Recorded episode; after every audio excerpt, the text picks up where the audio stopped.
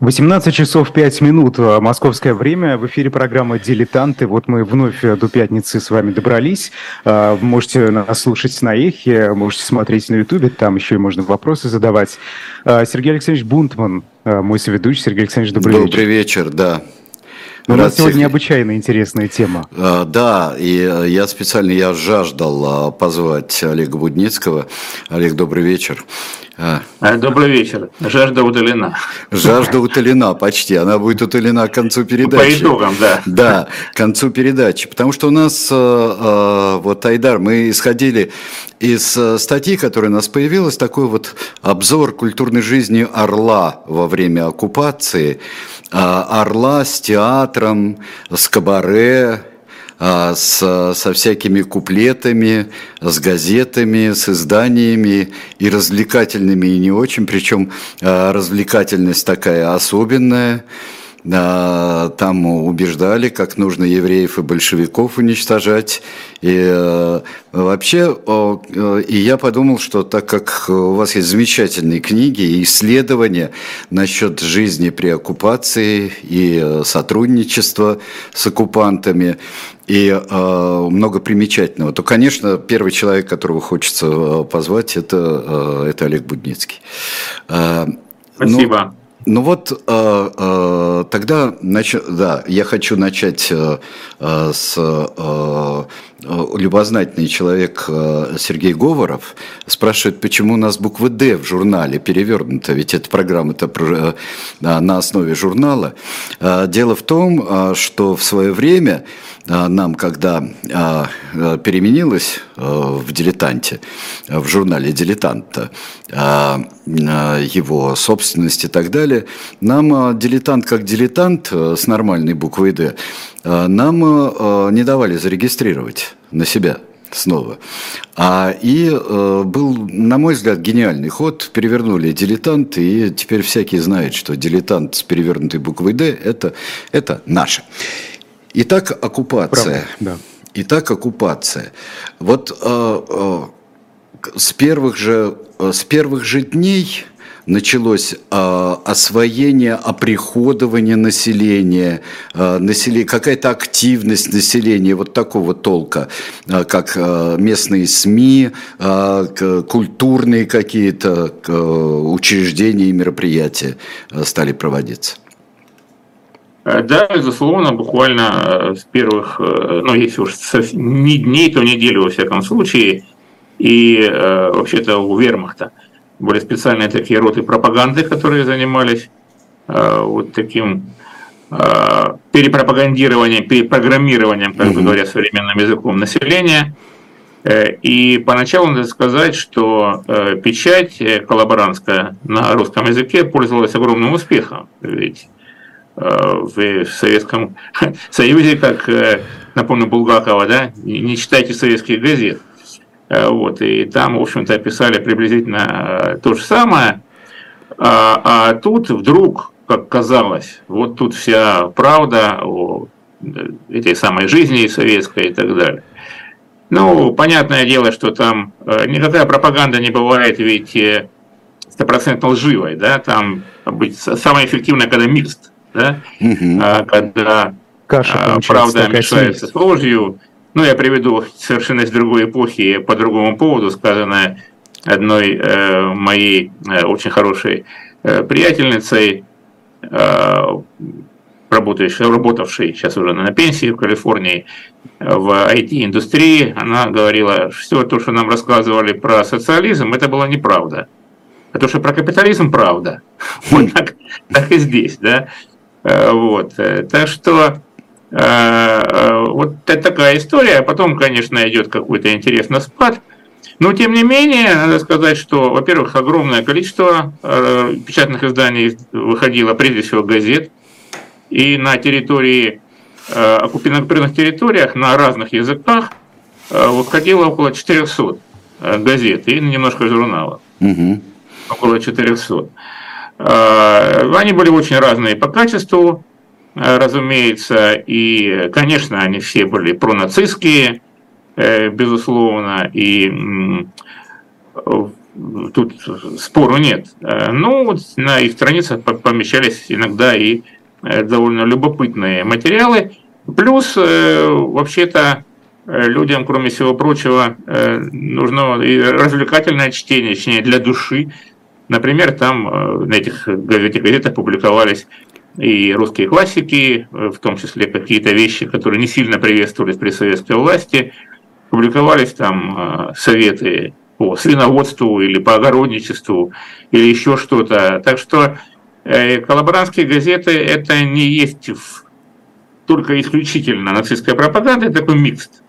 Э, и э, главная, конечно, задача это, в общем, как бы убедить население, что Гитлер это освободитель, плакаты такие там развешаны были везде, Гитлер освободитель. Так и на улицах, и в школах, и там где угодно. И, конечно, это средство, прежде всего, распространения нацистской идеологии. Ну да. А ведь а... как еще назывались, да, эти издания? Я просто вот напомню, газета «За Родину», например. За Родину. За Родину, да. да это да. одно из самых крупных таких оккупационных немецких газет, которое в Риге, по-моему, издавалось. Э, ну, формально в Пскове. Вот о газете «За Родину», кстати говоря, э, мы с вами не, не, не договаривались ни о чем, да? У меня есть, в общем, э, как раз определенный материал, потому что совершенно верно Сергей Александрович заметил, я публиковал такой сборник, назывался он «Свершилось», называется «Свершилось, пришли немцы». Это цитата из дневника Лидии Осиповой Поляковой, такой идейной коллаборантки. Там по заголовок в этой книге «Идейный коллаборационизм в СССР в период Великой Отечественной войны». То есть, наряду с коллаборантами по случаю, по случаю таких было подавляющее большинство.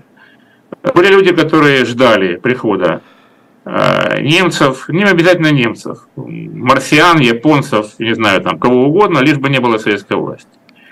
Вот она относилась э, к этой категории людей, э, и особенно любопытно, что она делала какие-то заметки дневниковые, а после окончания войны она подготовила к печати дневник, который вызывающий, это ее название, сама назвала, дневник коллаборантки. Угу. Вот. Она сотрудничала в газете «За Родину», и поскольку я этот дневник опубликовал по рукописи, э, ну, по рукопись, машинопись, да, э, с авторской правки, которая находится в архиве Буверовского института э, в Калифорнии, в Стэнфордском университете, так, то я заинтересовался историей этой газеты. И что она, собственно, там публиковала, и вообще о чем была эта газета. Одна из крупнейших, в самом деле, газет, ну, потому что сама, э, эта самая Лидия Полякова э, Осипова, она утверждала, что она ничего там плохого не печатала. Она печатала антибольшевистские тексты, но в ее текстах э, нет антисемитизма, который обязателен был практически, э, даже не то, что антисемитизм, юдофобия такая, да, э, обязательно был для этих пропагандистских листков, и, в общем, как бы она не славила Гитлера и так далее. Ну, это действительно так. Такого в ее текстах нет, но, в общем, тексты такого антибольшевистского плана. Но возвращаясь к тому, что из себя эта газета представляла. Газета формально выходила в Пскове поначалу. В Пскове, и, кстати говоря, советская редакция, большую часть, она взяла просто и стала сотрудничать в нацистской газете. Вчера были комсомольцы, сегодня стали коллаборанты. Это переход вообще поразительно легкий был для многих. И мнение то, что, допустим, всех коммунистов и комсомольцев там истребляли и прочее, это не так. Это совсем не так. Их обязывали регистрироваться. Некоторых действительно э, репрессировали, расстреливали и так далее. Э, многие просто жили как обычные обыватели, а некоторые вполне себе сотрудничали с нацистами. От чего это зависело? Э, решение вот, репрессировать, истребить, принять на службу, оставить в покое? Ну, это зависело от, собственно говоря, поведения и позиции там, человека при советской власти, ну, да, а его, а его, от его позиции в отношении оккупантов, так и вот теперешнего поведения. Но зависело от потребностей в этих людях. Э, но, понимаете, никакой оккупационный режим не может существовать без сотрудничества с местным населением. Все-таки должны как-то канализация работать, скажем так, э, как-то работать пекарни, зоопарк, и так далее. Но я зоопарк привел не случайно, в моем родном городе Ростове-на-Дону, например, э, остался на месте и никуда не двинулся директор зоопарка. Вот. И как-то он пытался сохранить животных, полагая, что при любой власти э, как-то зоопарк должен существовать. И ему, в общем, удалось сохранить э, не, не всех, но значительную часть животных, но тем не менее, когда вернулась советская власть, его исключили из партии, сняли с работы и так далее, но, насколько, мне, насколько я помню, не репрессировали. То есть зависело от конкретных э, таких обстоятельств э, эм, поведения людей по отношению к этой новой власти, насколько они готовы были с ней сотрудничать или, э, в общем, ее терпеть, скажем так, но от потребностей самих оккупантов. Так что вот такая была амальгама. Еще раз повторю, что подавляющее большинство, ну, надо понимать, что под оккупацией находилось по разным оценкам от 68 э, э, до 70 миллионов человек. Так, это колоссальные э, цифры, и люди как-то должны были существовать. Формально, если человек работал на шахте, на заводе, еще там где-то, да, он сотрудничал с нацистами, да, ведь это уголь им распоряжались нацисты добытым, тем, что производил какой-то завод, этим распоряжались нацисты и так далее. И вообще теоретически можно было, конечно, любого гражданина э, советского, который находился в оккупации, объявить изменником Родины при желании. При желании, да. Э, да, но э, надо понимать, что советская власть довольно быстро поняла, что это не сработает с таким огромным количеством людей. Более того, даже с теми, кто занимал административные посты. Скажем, освободили Краснодарский край, и там было арестовано в первые же дни около 10 тысяч человек. Так? Тогда вышли, э, в общем, э, специальные разъяснения прокуратуры там, и прочего, кого считать, кого не считать коллаборант. Например, а многие удивятся. Просто рандомно да? как-то э, их понадергали, этих 10, 10 тысяч человек, или определенные Ну, сотрудничали, ну, например, э, что приходит э, первое на ум, значит, вот советскому человеку или бывшему советскому человеку, например, старость надо всех, конечно, арестовать и там покарать и прочее. Ничего подобного, между прочим. Было разъяснение выпущено, что вот эти мелкие, так сказать, администраторы, если они ничего такого не натворили, то они не подлежали репрессированию. А полицаи? Ну, конечно, подлежали. Полицаи подлежали, э, они, это же все-таки вооруженное формирование, да, вспомогательная полиция, э, по существу немецкая, и э, потом по-разному, конечно, эти полицейские себя вели, и от этого зависела степень наказания. Степень наказания, потому что поначалу первый позыв был всех расстрелять. А потом, э, в общем-то, осознали э, такую вещь, что человеческий материал ценен. Ведь колоссальные потери понесла страна. И мы видим просто очевидное такое смягчение э, степени жесткости приговора военных трибуналов. А это все, конечно, рассмотрели военный трибунал. Там 41-42 год, там каждого, каждый пятый приговор был Каждый третий был смертный приговор, потом каждый пятый, потом каждый двенадцатый. Вы имеете в виду на, э, территори- на э, территориях, которые были освобождены в 41-42? Вообще в целом, нет, я, я говорю в целом. В целом, да? В целом. Да, ну поначалу эти э, военные трибуналы рассматривали, конечно, не то, что на освобожденных территориях, их не было просто освобожденных территорий. Ну, какие Это прежде всего дезертирство, членовредительство, а. это наиболее массовые там измена Родине, которая очень широко трактовалась, 58-10, э, то есть антисоветская агитация, распространение ложных слухов и так далее. Там людей э, расстреливали там за анекдот, за слово, за то, что он в пьяном виде что-то сказал на призывном участке.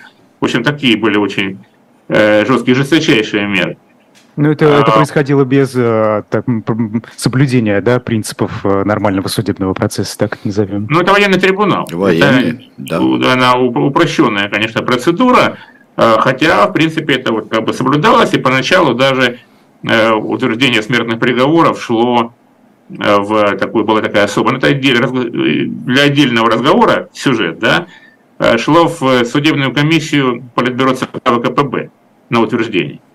Вообще смертные приговоры, э, смертный приговор всегда политическое действие, даже если это угол, об уголовниках речь.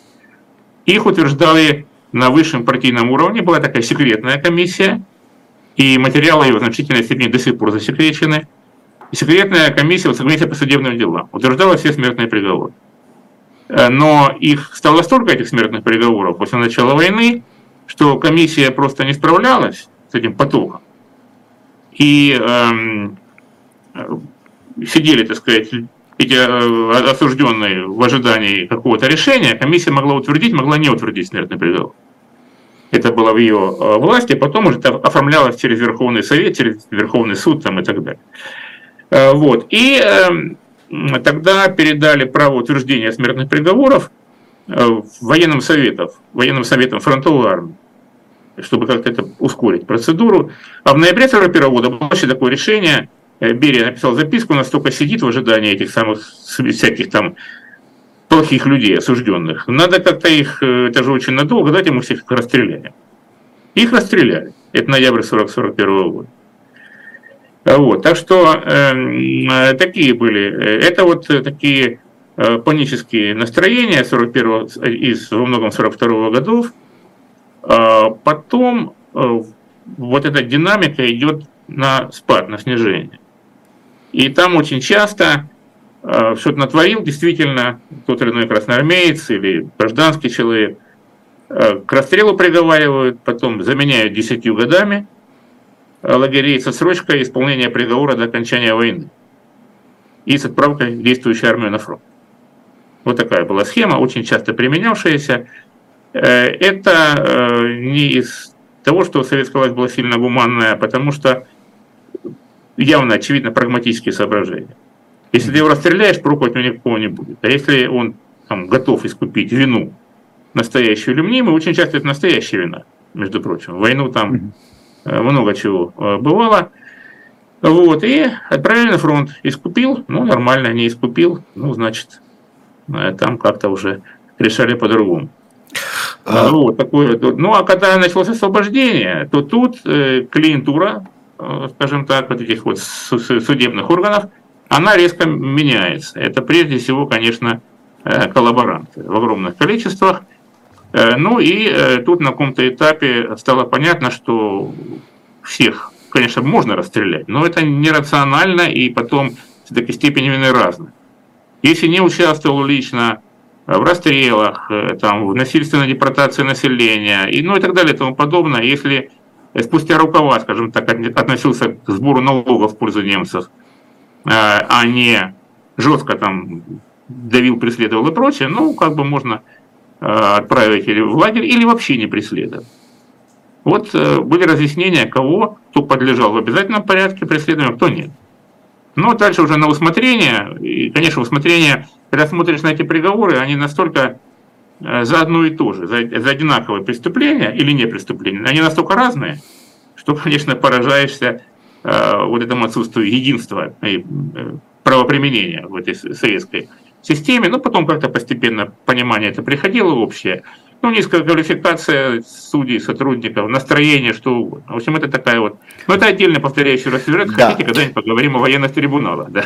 Да, и Но мы... Сейчас у нас о культуре вроде бы. У нас, э, у нас, кстати, была передача большая о репрессиях во время, во время войны. У нас была с вами передача когда-то. Да, да. да ну, как... знаете, эти передач можно, можно год проводить на самом деле. Ну да, год что... проводить каждый день, да.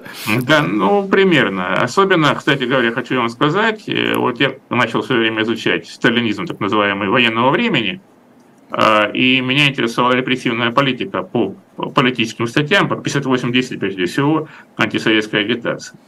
Наиболее популярная такая была статья, когда людей судили за слова за слова или за записи в дневнике нету, или еще за что-нибудь. А, это очень довольно ну, да, ну, это такая большая тема, да, скорее а, а, отдельная. Да, ну я опубликовал на эту тему большую статью, такую называется «Большой террор 41 -го года», но она вышла на английском, ну, когда-нибудь, я надеюсь, опубликую ее и на русском, или книжку на эту тему. И со временем я понял, что главная проблема была – это уголовная преступность. Масштабы ее и э, чудовищность, они просто гигантские вот эти сериалы, которые там а, показывают, И нас смотришь, думаешь, что за ерунда вообще какие-то, что только киношники не придумывают. Я вам хочу сказать, что жизнь была гораздо страшнее. Вот, вот это на самом деле колоссальная тема э, и очень плохо изученная, на мой взгляд. Э, это касается и гражданских, и военных, кого угодно. Ну, давайте вернемся к коллаборантам. Да, э, вернемся. И вот э, я бы хотел узнать, вот э, чем отличалось, вот мы говорили вот здесь, с полезными, издавали полезные брошюры по свиноводству, вот, которые, я думаю, вдохновляли не только крестьян, но еще и тех, кто подсобное хозяйство как-то имел. А с стали заводить э, подсобное хозяйство, вот то, что э, и э, что произошло, например, с обобщисленными землями и как это пропагандировалось вот в деревне, например. Ну, с обобщисленными землями очень просто. Немцы запретили колхозы распускать. Колхозы это была наиболее удобная форма изъятия продукта произведенного. И, опять же, по расчетам немецких специалистов, Э, немецкого сельского, сельского хозяйства. Они считали, что сейчас это вот если разделить эту землю, э, то, в общем, мало чего можно изъять у крестьян. А ведь задача была такая, что Россия, Украина в особенности, с ее плодородными землями должна кормить Германию. Это не очень получалось, но много чего изымали. Во всяком случае, войска кормились, прежде всего, за счет оккупированной территории в значительной степени. А, так, но крестьянам э, прирезали очень существенные участки земли и сделали некоторые послабления. Но это тоже у нас не очень хорошо известно. Так, и как бы некоторые потом, вот мы в этом интервью читаем, говорят, ну, ну мы, мы стали жить лучше, во всяком случае, в плане питания и так далее. Конечно, все эти послабления и прочее не, не, совершенно несопоставимо, несоизмеримо с тем, что начались эти высылки, отправка на работу в Германию принудительная, сначала добровольная, потом принудительная, вот, и всякие репрессии, э, когда людей э, расстреливали, сжигали, там, я не знаю, и все такое прочее, или дома сжигали за э, содействие истинное или мнимое партизанам, ну и так далее. Так что главными агитаторами за советскую власть были сами немцы, конечно. Вот. Mm-hmm. Да, так вот, эм, возвращаясь к газете «За Родину», вот она выходила с сентября 42 по сентябрь 44 года. Она формально выходила в Пскове, опубликовалась она в Риге. Э, но затем место формальное и неформальное совместились. И вот в газете печатались, среди прочих, например, известные э, такие деятели, востоковед и инженер, впоследствии известный литератор и историк литературы Э, Борис Филистинский, хм. известный под псевдонимом Борис Филиппов, издавал э, вот, сочинения э, запрещенных в, в СССР поэтов. Археолог Пономарев там публиковался, известный, новгородский, если память не изменяет. Ну, тут, конечно, военные политические новости, речи Гитлера и Геббельса, но наряду с этим публиковались статьи по истории культуры, и перепечатывались э, произведения русских писателей. Ну, например, сказка Рацебашева «Золотое копытце», рассказы Пантелеймона Романова, Тэфи, Чехова, стихи Бальмонта, «Ночь перед Рождеством» Гоголя, «Мальчик у Христа на елке» Достоевского и так далее. Ну, публикация, скажем, «Мальчик у Христа на елке» как-то уж совсем не вписывалась э, в советскую, так сказать, повестку дня, и, ну, Достоевского вообще у нас мало печатали, как известно, вот, по крайней мере, в сталинский период. Ну, это различные практические советы. Например, э, значит, если на первой полосе идет сводка боевых действий или обзор международных событий, то последующих можно такие статьи обнаружить. Э, называю конкретные названия. «Выбор племенных свиней» или «Компостное удобрение». И тираж был довольно приличный у газеты, около 80 тысяч экземпляров. И это было вполне себе прибыльное издание. Ну, прибыль э, забирали немцы, а, так, ну, газета окупалась, то есть платили зарплату сотрудникам. Вот, как э, написала э, в дневнике вот эта самая Олимпиада Полякова э, Осипова, этим оплачивается наша независимость. Ну, независимость, э, конечно, очень относительная, э, так, и э, понятно, что когда ты думаешь иначе, ну, например, вот это самое, одна из деятелей этой газеты, Вера Пирожкова, тоже ее воспоминания у нас опубликованы, бывшая студентка Ленинградского университета, такая антисоветски настроенная еще с молоду. Э, так вот она, например, э, писала впоследствии. Нам присылали время от времени статьи из Берлина, кто их писал, мы не знали, но нам они не подходили. Мы писали и печатали антикоммунистические статьи, но ничего национал-социалистского, кроме официальных известий, которые мы были обязаны публиковать в той форме, какой они к нам поступали. Антисемитских статей я тоже не брала, она была одним из редакторов. Угу. Так, из местных авторов, непостоянных сотрудников нашей редакции, мне лишь два раза приносили антисемитские статьи. Э, так, но тем не менее, она сама такие статьи писала. Задним числом у людей что-то случается с памятью. Да бывает, да, например, достаточно часто, да. да. Да, одна из ее статей, например, этой самой Пирожковой, э, была она, кстати, потом жила в Германии, э, была политологом, преподавала в университете. Э, когда, собственно, рухнула советская власть, она приехала, купила квартиру в Петербурге, так, и там, в общем, жила, не знаю, где она скончалась и уже нет живых. Ну, в общем, как бы э, то ли жила на две стороны, то ли большую часть в Петербурге, который любила со студенческих времен. Ну и мемуары ее вышли, э, как всегда, очень сильно э, с памятью что-то произошло. Так вот, одна из статей была посвящена протоколам сионских мудрецов. И, соответственно, озаглавлена «Дьявольские планы». Так? И она, причем, подписывалась собственным именем. Ведь не то, что там кто-то под псевдонимом, может, она, может, не она, это она, да?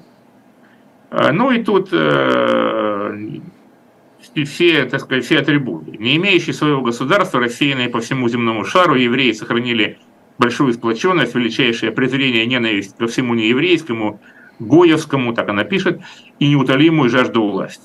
Не дав за всю свою историю ничего великого и прекрасного, это на евреев пишет, не имея своей собственной культуры, они сумели создать сплоченную, изумительно искусно действующую организацию, с помощью которой стремились подорвать все основы государственности и культуры других народов. Ну и так далее. А, вот. Ну и выражает веру, конечно, что а, это, в общем, а, Вместе с евреями уйдет мрачная эпоха большевизма, отвратительный век культа золота и капитала с его прогнившим демократизмом. А, ну вот, да, э, это вот всегда какие... это, этот великий, э, великий парадокс, короткое замыкание, э, что евреи хотят э, э, капитализм свергнуть, вот, и одновременно отобрать у всех все деньги, как еврейские капиталисты, да. Они одновременно, ну, да, да, да, да. да, одновременно капитализм. Я сейчас бы, кстати говоря, прервался, у нас ведь нет рекламы, да? Э, нет, я просто хочу вам напомнить о шоп «Дилетант Медиа». Э, э, ну, не только тогда возвращались люди, разные репутации возвращались, когда рухнул социализм. А вот у Кристины Шпор есть замечательная книга «Когда падали стены. Переустройство мира после 89 года». И это издательство «Весь мир», shop «Diletant Media», как раз вот этот период падения главной стены Берлина, Берлинский и очень многих материальных и духовных стен. А, ну, можем с большой ностальгией почитать об этой эпохе. Shop «Diletant Media» предлагает вам. А, мы возвращаемся. Вот а, вы говорите, вот тот, кто не помнит, кто делает себя лучше в воспоминаниях, но это такое общее вообще правило. А скажите, пожалуйста, вот были ли такие яркие, убежденные пропагандисты, которые там не просто оказионально статью о протоколах сионских мудрецов, а вообще нацистские статьи писал э, в русскоязычных э, газетах и на местных языках, когда э, другие республики оккупированы были? Ну, подавляющее, ну, большинство, ну, скажем, не подавляющее, большинство, большинство сотрудников, конечно, писали такие статьи. Ну, наверное, одной из самых ярких и э, злобных, уж не знаю как, была газета «Речь» Орловская. Э, вот я так понимаю, что публикации э, Бориса Ковалева, угу. так там идет речь о Брале, не знаю, насколько он подробно там об этом пишет. Я опубликовал э, некоторые тексты, и в такой вместе с Галиной Зелениной мы это делали, там большая вступительная статья над сюжетом об этом деятеле, о Владимире Самарине Соколове, Соколове мы работали вместе. А, э, это интересный во всех отношениях сюжет. А, там довольно мутный человек в том плане, что он как бы, есть такие люди, человек ниоткуда взялся, да? Вроде его биография советская не очень ясна, э, вроде он происходил, что называется, из хорошей семьи, не мог поступить поэтому не мог поступить э, поэтому э, в э, столичные университеты, закончил Орловский пединститут. Вроде бы он как-то был под угрозой ареста, как-то там, по его словам, как-то там передвигался туда-сюда, поступил в школу, потом стал как-то заучем. Если он скрывался, то, в общем, не очень понятно, как он стал заучем тогда. Зауч – таки фигура, которая как-то утверждалась на каком-то уровне.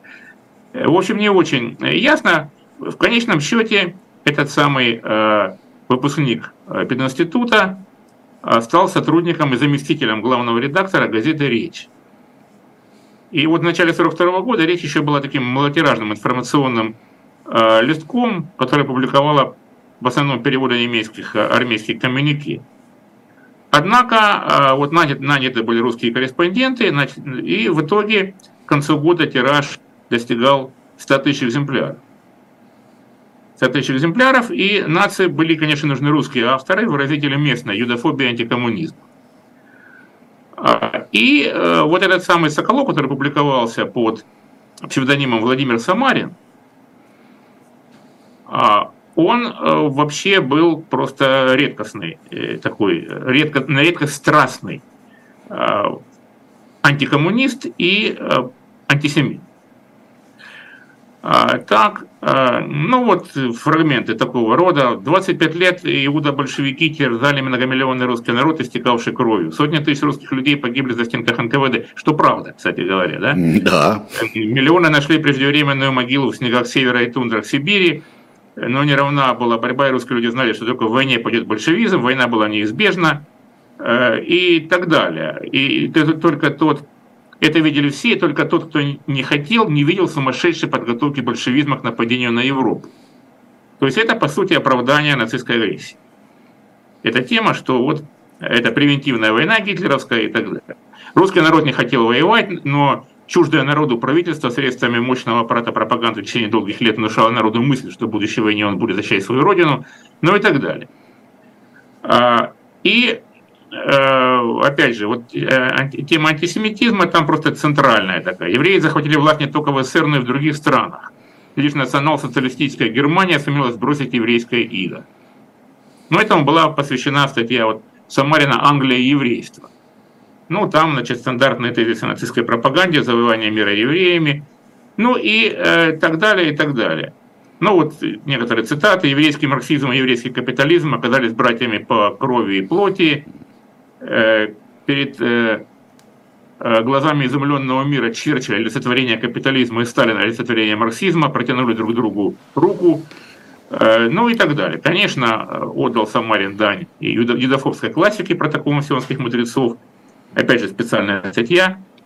Вот такой фрагментик. Джугашвили Сталин с точки зрения еврейства вполне подходящий человек для того, чтобы сидеть на российском престоле. И он на престоле, на жидовском престоле, воздвигнутом жидами и слугами на костях миллионов русских людей и так далее.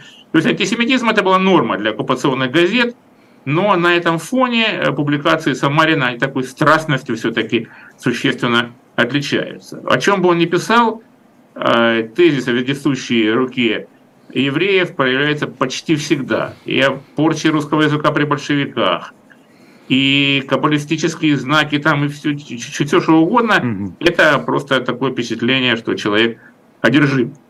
Одержим, его, в общем, наградили орденами, такими специальными, заведенными для коллаборантов, и даже отправили пропагандистский тур в Германию, возвращение которого он должен был восхвалять в Среднем Рейхе, гуманизм, гуманизм и так далее. Ну и тут просто такая осанна тому, как народ живет в Германии, тут нет никакого разделения на классе, и тут все замечательно, и так далее, и так далее, и так далее. Судьба его ну, какова? А вот это самое интересное, между прочим, какова его судьба. А, вот, э, ну, когда э, уже запахло жареным, редакция речи переместилась в Брянск, потом Бобруйск, а потом осенью 1944 года Самарин в Германию отправился и до конца войны продолжал свою нацистскую журналистскую деятельность, публиковался вот в берлинских э, газетах власовских, пропагандистских «Воля народа» и «Заря». И что вы думаете? Значит, в мае 1951 года он подал ходатайство на получение американской миграционной визы.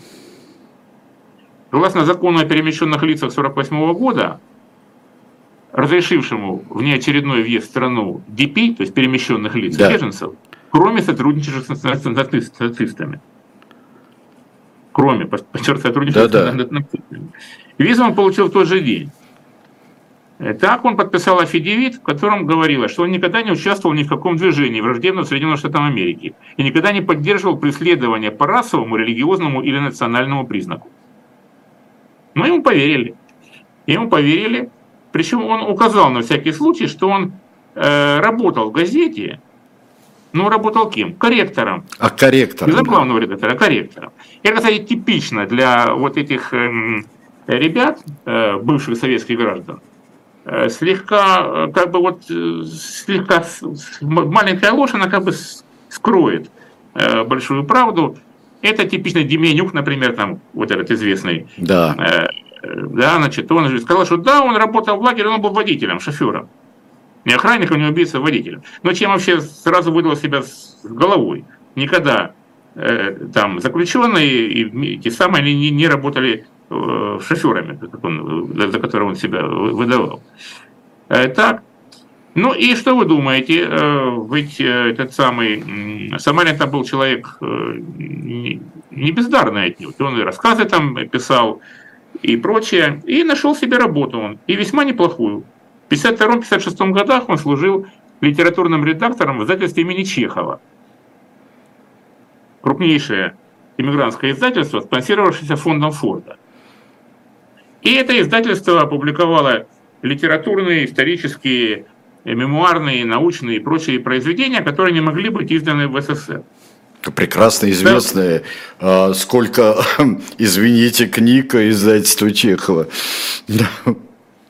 Да, вот оно да. всего на, у нас с 52 по 56 год существовало, да, и оно выпустило 178 книг, 129 авторов.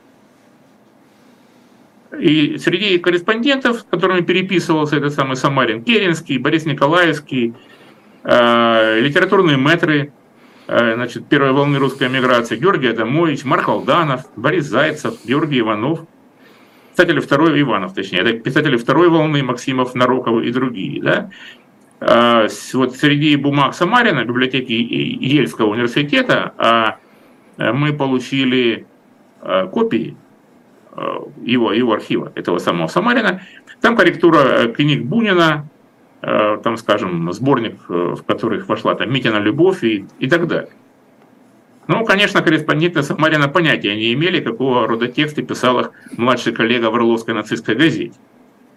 И, никак, ну, и ничего больше. не просочилось. Ничего не просочилось.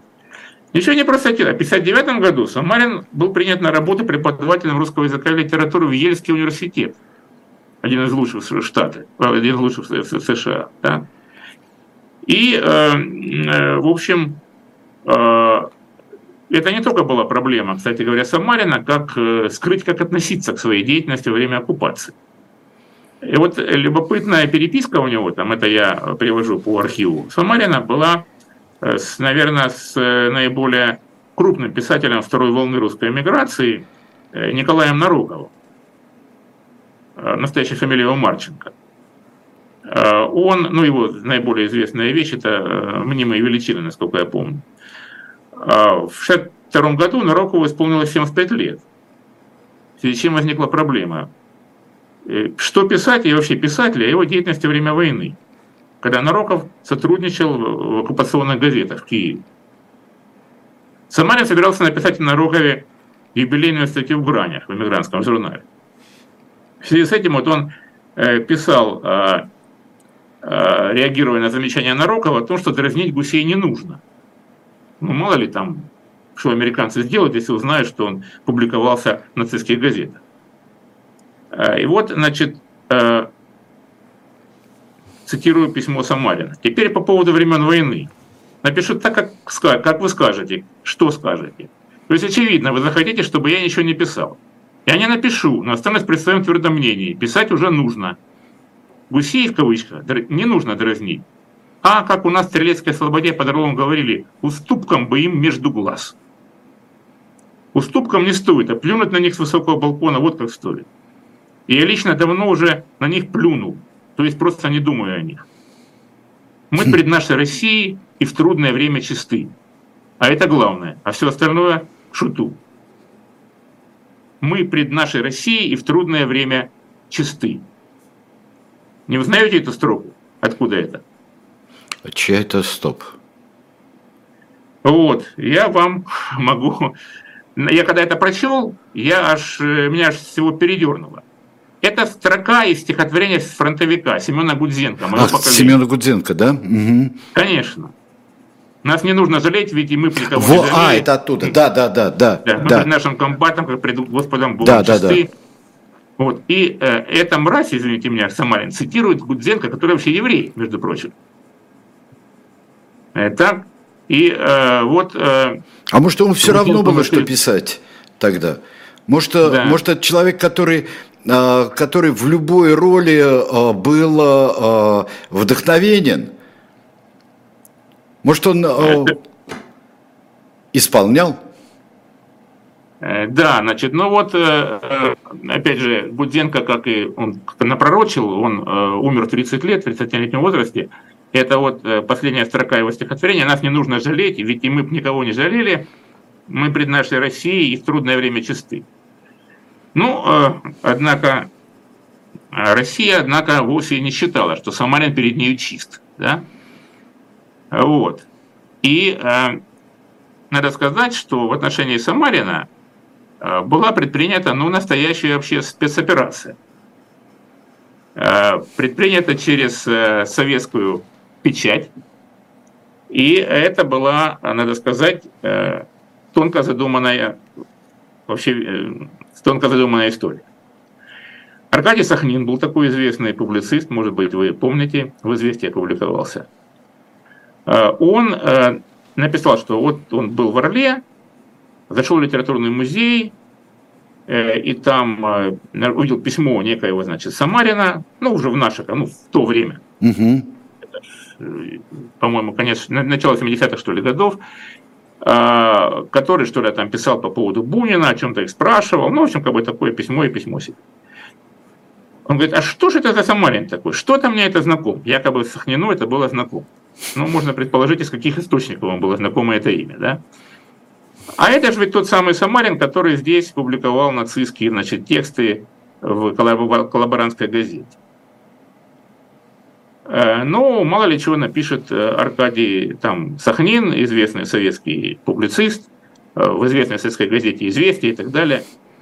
Что он делает?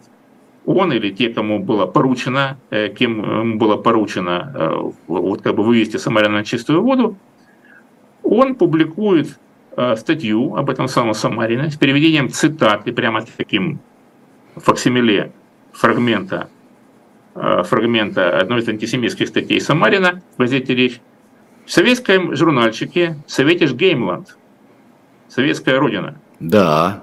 который выходил на идиш. Да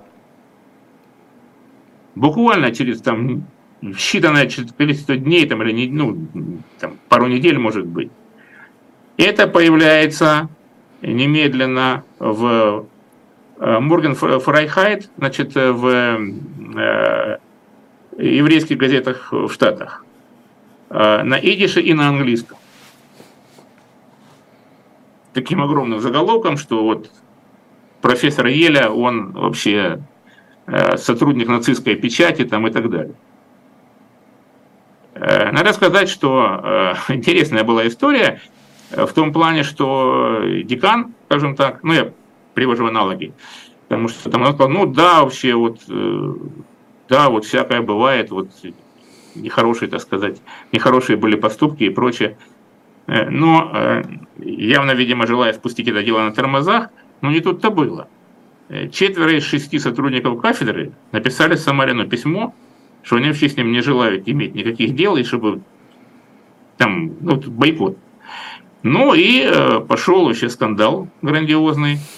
Э, кончилось дело тем, что он был вынужден подать в отставку. Но мало того, значит, ведь он же скрыл, когда эти анкеты формально заполняли при, при въезде в Америку, он скрыл, а, это, уже, а это уже не общественное дело, это уже государственное. Совершенно верно. Значит, и э, началась э, кампания по э, депортации э, Самарина из Штатов, э, поскольку он скрыл свое сотрудничество с нацистами.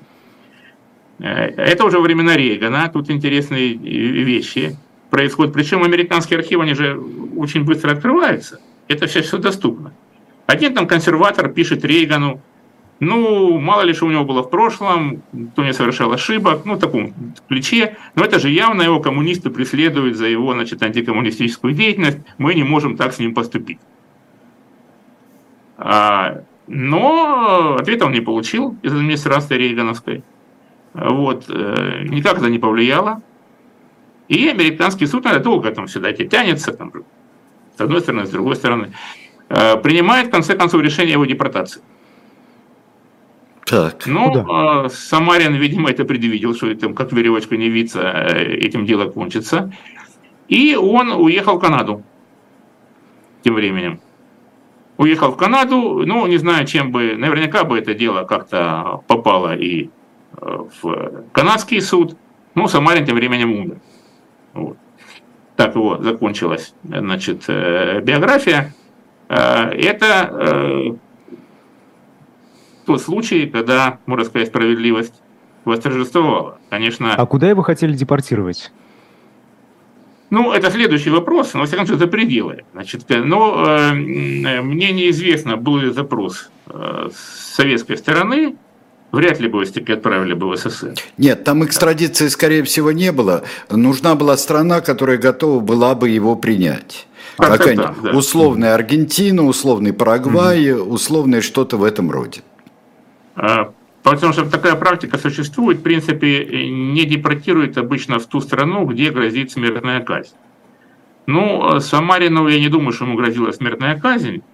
А, Все-таки в то время казнили тех, кто принимал участие в действительно в убийствах и такого рода деяниях.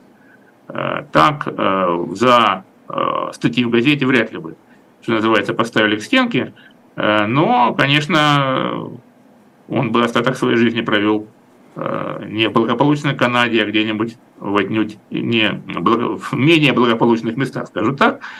Вот. Ну, задним числом как-то Э, явно я бы об этом не пожалел, скажем так. Вот. Вот такие. Да. Я хотел бы... Я да. хотел... Э, ой, я прошу прощения, Айдар. Я, да, я просто хотел бы спросить, а, а радиовещание было на оккупированных территориях, а, на местных языках? На русском и на других?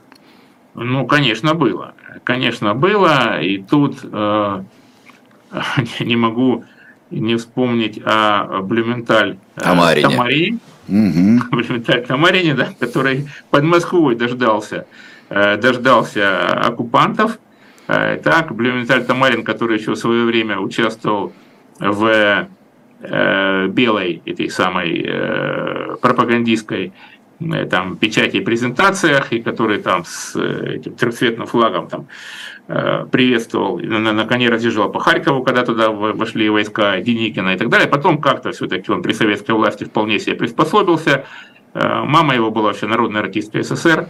И а, она да. одновременно почти выступает с монологом «Сыны мои». Она выступает, Блюменталь Тамарина. Вот. вот.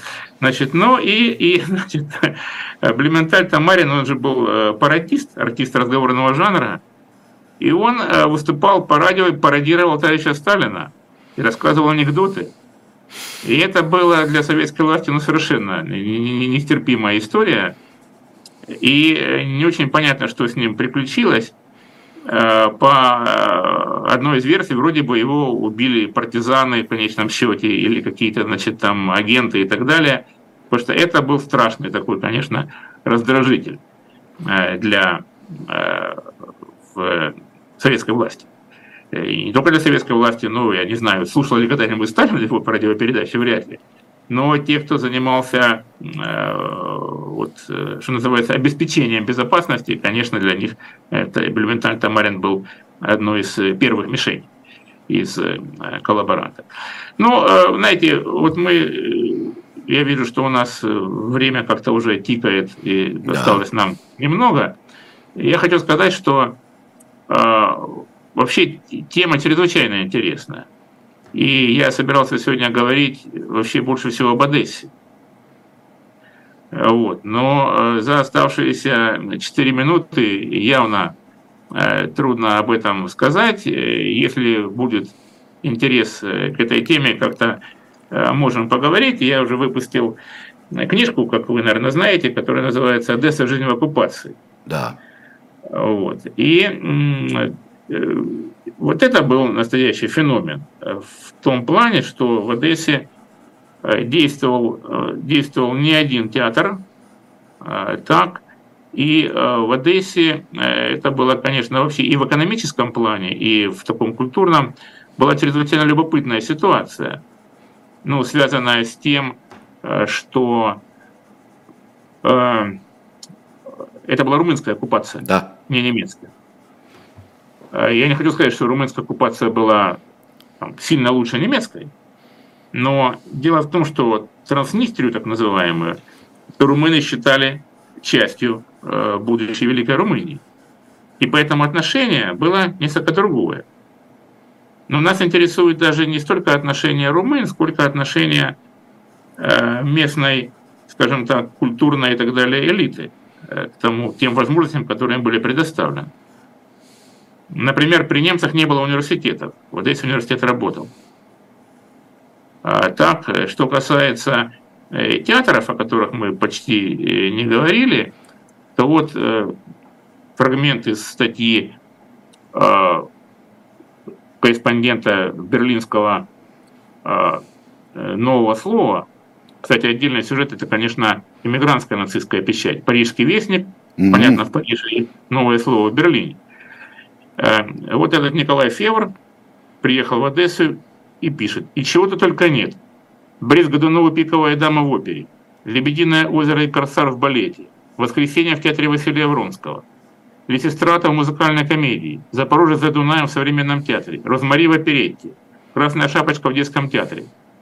Какими-то потрясающими номерами пестрит афиша городского цирка, а соседний плакат приглашает на футбольный матч сборной Одессы против сборной Бухареста. Огромная лента, обивающая весь столб, извещает о том, что в ближайшее воскресенье в Александровском парке состоится народное гуляние с музыкой, лотереей, выступлениями артистов и прочими атрибутами. Несколько, еще несколько афиш об отдельных концертах, и прочитая все это, начинаешь верить, что все это первое время чумы.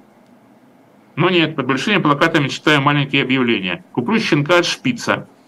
Исправлю подчерка в течение месяца. И, наконец, беспружинный бандаж системы Виктора Фишера. Удобен днем и ночью. Полезен тем, кто страдает от кашля.